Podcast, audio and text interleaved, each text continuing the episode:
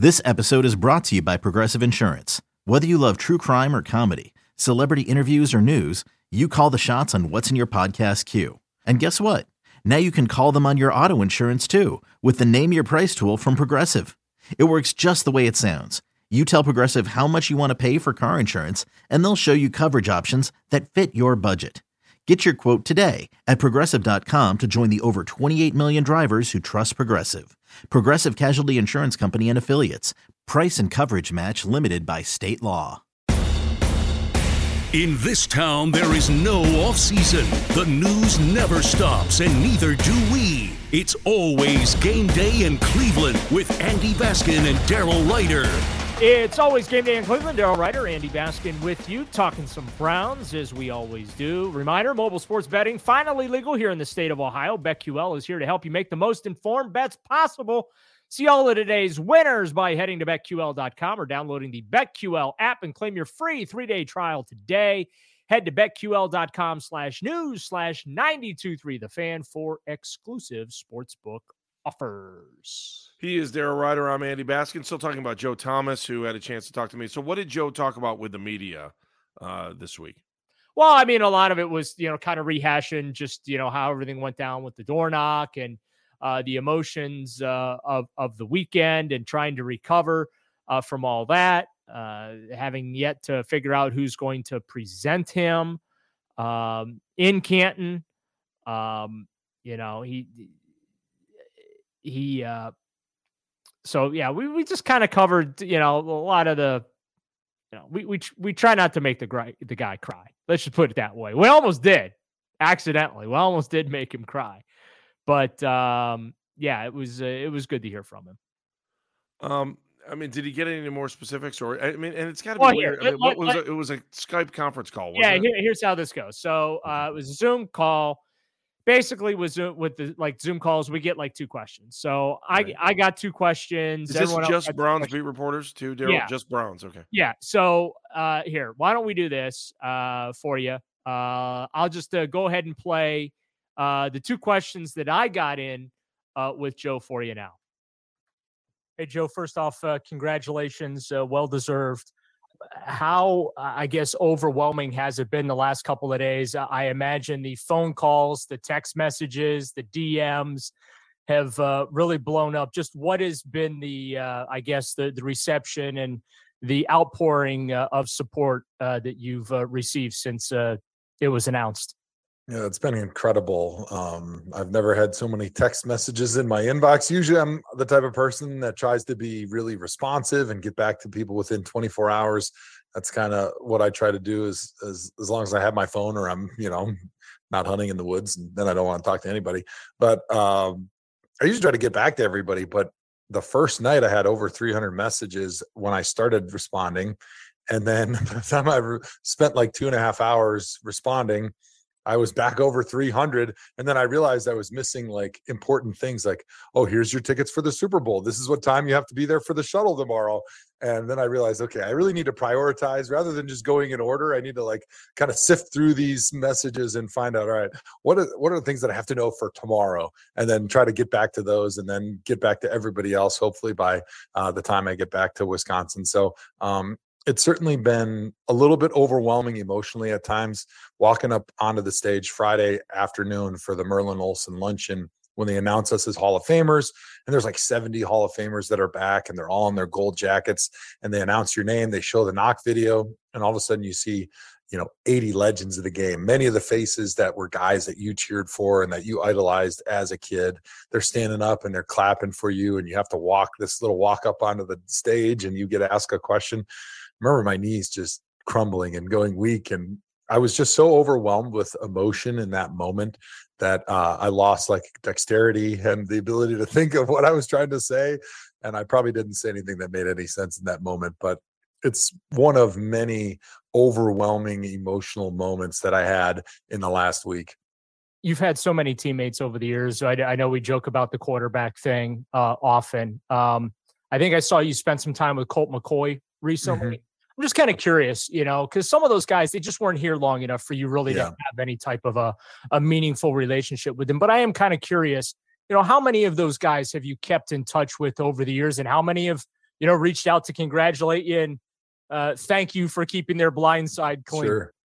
Yeah, there's actually been a ton of them that have reached out since the announcement happened on Thursday night. And I think that's one of the cool parts of being inducted to the Hall of Fame is you start hearing from a lot of guys that maybe you haven't heard from in a while. Um, and it triggers a lot of cool memories from your time together. You know, maybe it wasn't always on the field on Sundays with a win, but it was memories in the locker room or the weight room or or maybe a dinner that you went to with them and, and their wife or like with me and colt we became such good friends because we are both kind of country boys and we'd spend the off season hunting and fishing together and then our wives became good friends and um, him being the backup quarterback for the cardinals this season he was like a mile down the road from where we had our rental house last weekend and so my oldest daughter logan turned 10 on friday and they threw a birthday party for her because we both have four kids that are pretty similar in age.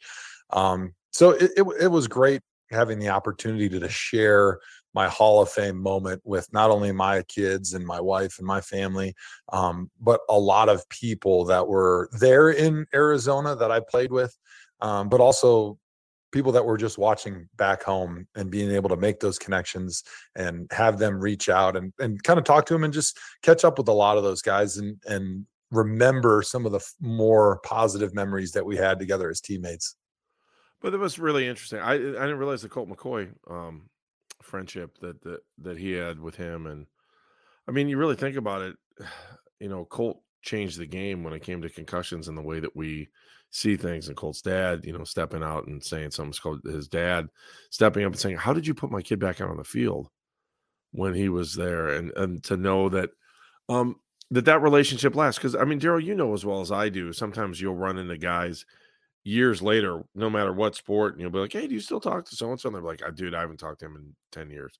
I haven't talked to him in fifteen years." So, I think when you hear professional athletes say that they still talk to to guys, um, that means their their friendship had to have been really special. Because, I mean, I just know off top of my head, guys that play for the Indians that like I'll I talk to them more than their teammates do. Like Brian Anderson, you know, like I still talk to him all the time, but you ask him, "Hey, you, have you talked to so and so who you played with?" And he's like, "Dude, just you know, his life went one way, mine went the other." I like I'll never forget that first year that, like I was traveling with the Indians.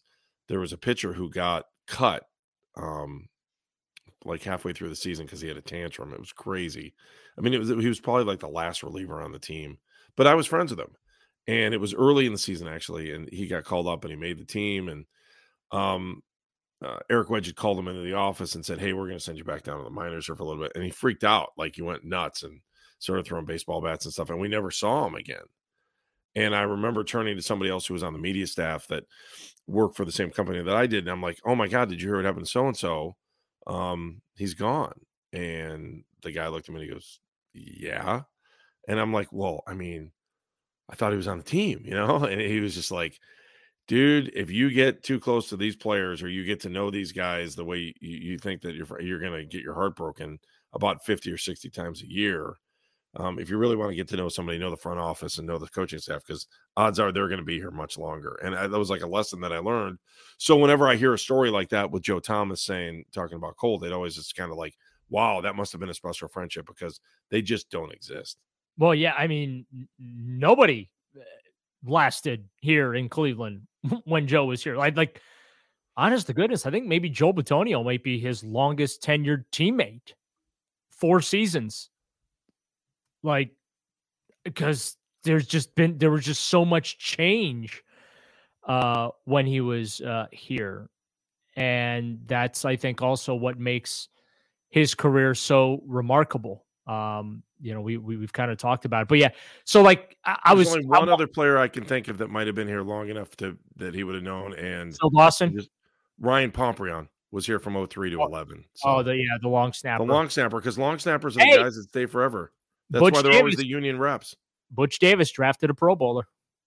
Ryan there you go. Good job, Butch.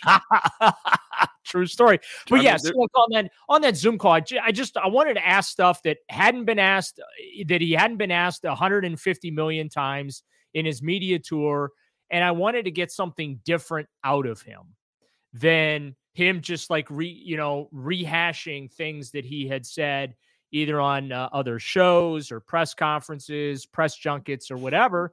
And I, you know, uh, I'm appreciative that he he gave me two really really great answers He and did. offered, uh, you know, some detail that he hadn't shared. You know, him talking about the the luncheon where he just you know was just overcome and you know nearly lost his his balance being up there in the presence of of all those Hall of Famers and realizing that he's now in that club, and then him talking about his uh, you know his friendship and relationship with uh, you know Colt McCoy, one of uh, twenty different starting quarterbacks that uh, you know he blocked for. So I mean that's that's the thing that you, you, you have to do sometimes because poor Joe, as I mentioned earlier, Andy, like he's talked out, like he's done a billion interviews and answered a billion questions. He's had, uh, I thought Tom Withers had a great line during the Zoom call. He said, Let me be the 10,363rd person to congratulate you on making it to the Hall of Fame, which I thought was pretty funny.